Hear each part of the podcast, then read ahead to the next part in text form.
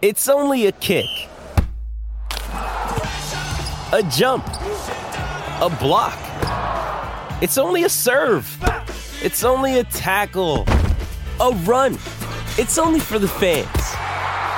After all, it's only pressure. You got this. Adidas.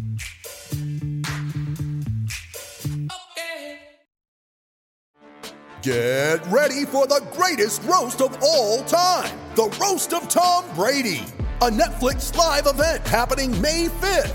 Hosted by Kevin Hart, the seven time world champion gets his cleats held to the fire by famous friends and frenemies on an unforgettable night where everything is fair game. Tune in on May 5th at 5 p.m. Pacific time for the Roast of Tom Brady, live only on Netflix.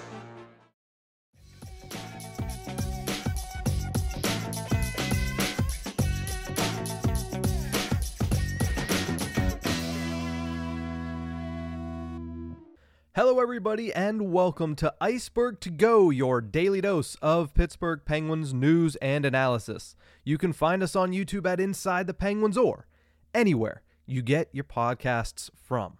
Well, Kyle Dubas laid it all out on the table last week following the Penguins' second of back to back losses to the Philadelphia Flyers.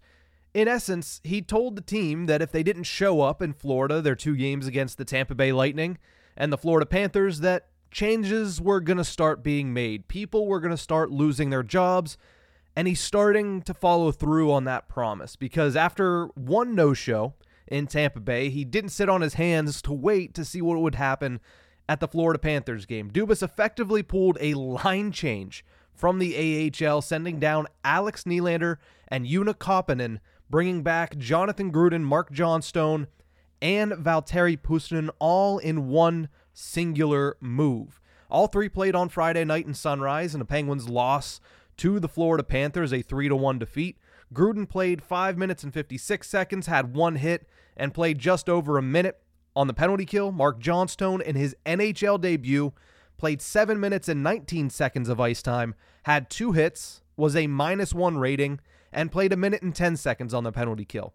And the most notable of the three was Valtteri Puustinen, playing his second career game in the NHL, finishing with 14 minutes, 18 seconds of ice time, playing on the second line with Evgeny Malkin and Reilly Smith, and picking up his second assist in as many games at the NHL level. Also added a hit, was a plus one, like I mentioned, because of that goal, the lone goal of the game for the Pittsburgh Penguins, and also got some time on the second power play unit, playing a minute 36 on the man advantage on Friday. So Dubas not sitting on his hands, makes a little move, does get a better performance out of the Pittsburgh Penguins against a pretty good Florida Panthers team, but they still don't get the results that they were looking for. Only one goal scored, and you lose once again, making it four straight losses. Fortunately, some of those losses came with a pity point, but four straight losses nonetheless. The less. The team reconvened on Sunday, and they were joined by a new face as the Pittsburgh Penguins brought in Jesse Puljujarvi as he was signed to a free agent tryout. So this is going to be interesting here because now it seems as if Kyle Dubas has seen enough. He wants to make some changes. The Penguins need to make some changes to breathe some life into this organization heading towards the Christmas break. Puljujarvi is a right wing that is recovering from double hip surgery in the offseason. He was initially a fourth overall pick from the Edmonton Oilers in 2016, and he split last season with those Oilers and the Carolina Hurricanes, totaling 75 games played and 16 points, 5 goals, 11 assists. Looking at where he would fit with this Pittsburgh Penguins team, I would think that he's essentially, when all things are going well, a good middle six option, specifically a good bottom six option for the Pittsburgh Penguins, but he did cycle in with Crosby and Guentzel at practice on Sunday. He brings a lot of size. He's six foot four, 201 pounds. He has brought speed throughout his NHL career. He is only 25 years old, but like I mentioned, coming off of that double hip surgery, how much speed is he going to be able to have this season? He might be able to get back up to full speed in time, but as of right now, where is he at with his foot speed following double hip surgery in the summer? That remains to be seen. But in his career, he's been a solid two way forward. He's responsible defensively, which Mike Sullivan is going to love.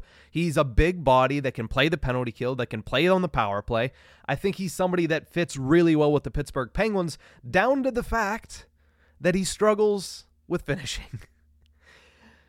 if it wasn't, you know, already apparent by the way the Pittsburgh Penguins have been scoring one goal in the last several games per game, they bring in somebody else that struggles with finishing. But as Mike Sullivan likes to always say, it's not just about the goals. That's obviously where you want to go. Sometimes you have to make additions to help the process leading up to that fact. And that's where Jesse Puljujarvi comes into play because he is somebody that does a lot of the little things leading up to it, but hasn't quite been able to find the finishing. And now, a lot of people I've seen say, oh, he's a bust. Why are they bringing in this guy?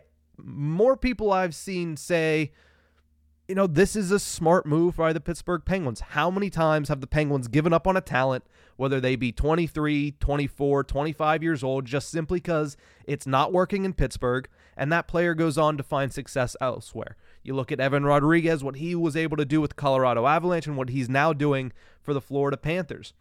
You look at some other instances around the league. Kasperi Kapanen struggled in Pittsburgh. He went to St. Louis and immediately started finding success last season. The Penguins are hoping to get the same thing from a former number four overall pick. And I really do like the move because even when you look at just on paper what this Penguins team looks like with Puljujarvi instead of maybe some of these AHL call ups, instead of having to have Jeff Carter play on the third line for the Pittsburgh Penguins, it automatically brings a little bit more reverence to your roster. And it also allows you to set the pieces in place a little bit better. I do think this spells bad news for Radim Zohorna because, in my eyes, and I might be off base here, but in my eyes, this reads as a replacement for Radim Zohorna. Big body, responsible two way player with a little bit more of a resume, a little bit more upside. Because Radim Zohorna, as we saw, came up and he played well for the Penguins. He played really well for the first one week, two weeks, two and a half weeks. But ever since Drew O'Connor left that line, Radim Zohorna has been practically useless. I don't want to say useless, but you could tell the impact that he had on the game was much, much less since Drew O'Connor has been removed from that line. And you you could say, okay, that has to do with the injuries. Drew O'Connor had to move up, and I think OC's looked fine in the top six. I think he's best served as the third line left wing. And when that happens, if you reunite the line of O'Connor and Eller and Zohorna, do you find that success? Maybe. But at the end of the day, if Radim Zohorna needs Drew O'Connor to be a successful NHL player, then that's a weak link on your roster because Drew O'Connor, we're seeing it right now, might have to move up in the lineup. Drew O'Connor might have to, you know, he might go through struggles. And if O'Connor goes through struggles and that directly correlates with Zohorna, it's not a good look on Big Z. So, in my eyes, this looks like a more polished version of Radim Zohorna, like a more NHL everyday player compared to Radim Zohorna. So we'll see what ends up happening, but of course they're still dealing with a lot of injuries. Rickard Rakell is trying to work his way back. He practiced before the team took the ice on Sunday. Bryan Rust is still being evaluated from all the whispers that I'm hearing. It is not a good sign for Bryan Rust. It is going to be a longer term injury. We still have to wait for official word from the organization on that. You ready? Showtime. On May 3rd, summer starts with The Fall Guy. Let's do it later. Let's drink a spicy margarita. Make some bad decisions. Yes. Audiences are falling in love with the most entertaining film of the year. Fall guy. Fall guy. Fall guy. That's what the poster said. See Ryan Gosling and Emily Blunt in the movie critics say exists to make you happy. Trying to make it out? Nope. Because I don't either. It's not what I'm into right now. What are you into? Talking. Yeah. The Fall Guy. Only in theaters May 3rd. Rated PG-13. This episode is brought to you by Shopify. Whether you're selling a little or a lot, Shopify helps you do your thing, however you cha-ching. From the launch your online shop stage, all the way to the we just hit a million orders stage. No matter what stage you're in, Shopify's there to help you grow. Sign up for a $1 per month trial period at shopify.com slash special offer, all lowercase. That's shopify.com slash special offer. But here's how I see the Penguins' top nine moving forward if Puljujarvi is actually signed. Remember, he is in on a tryout. He's not officially on the Penguins' salary cap right now. And for those worried about how would they even get him under the salary cap, they would simply send somebody down. I don't think Jesse Puljujarvi is gonna command that much money coming off of double hip surgery as a free agent. So here's how I see the Penguins' top nine playing out if he signs: Guentzel, Crosby, and then Rickard Rakell whenever he's healthy. He practiced beforehand yesterday, like I mentioned. He cannot play against the Montreal Canadiens because he's on LTIR and he hasn't fulfilled that requirement. But considering he hasn't joined the Penguins at practice, I don't think he's probably going to be ready for that game.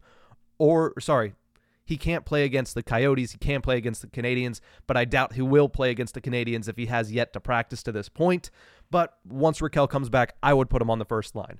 Then you have Reilly Smith, Evgeny Malkin, and I'd like to see a little bit more from Valtteri Puustinen. Yes, the joke is he is a point per game player in the NHL. He had a secondary assist when the Penguins played the Vegas Golden Knights in his NHL debut, and then he picked up the secondary assist on Friday night, excuse me, as well on the lone goal for the Pittsburgh Penguins.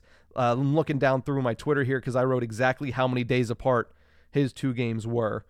Uh, if I can find it, we'll see. Nope, can't find it. Oh well. Uh, 637 days. There it is.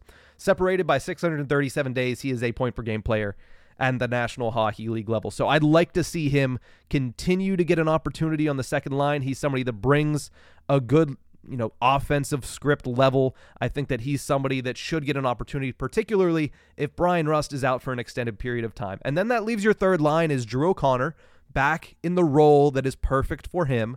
Lars Eller finally back with some line mates that can help him out a little bit, and yes, Jesse Puljujarvi. I think that is a on paper already much improved top nine. How does it work out in the end?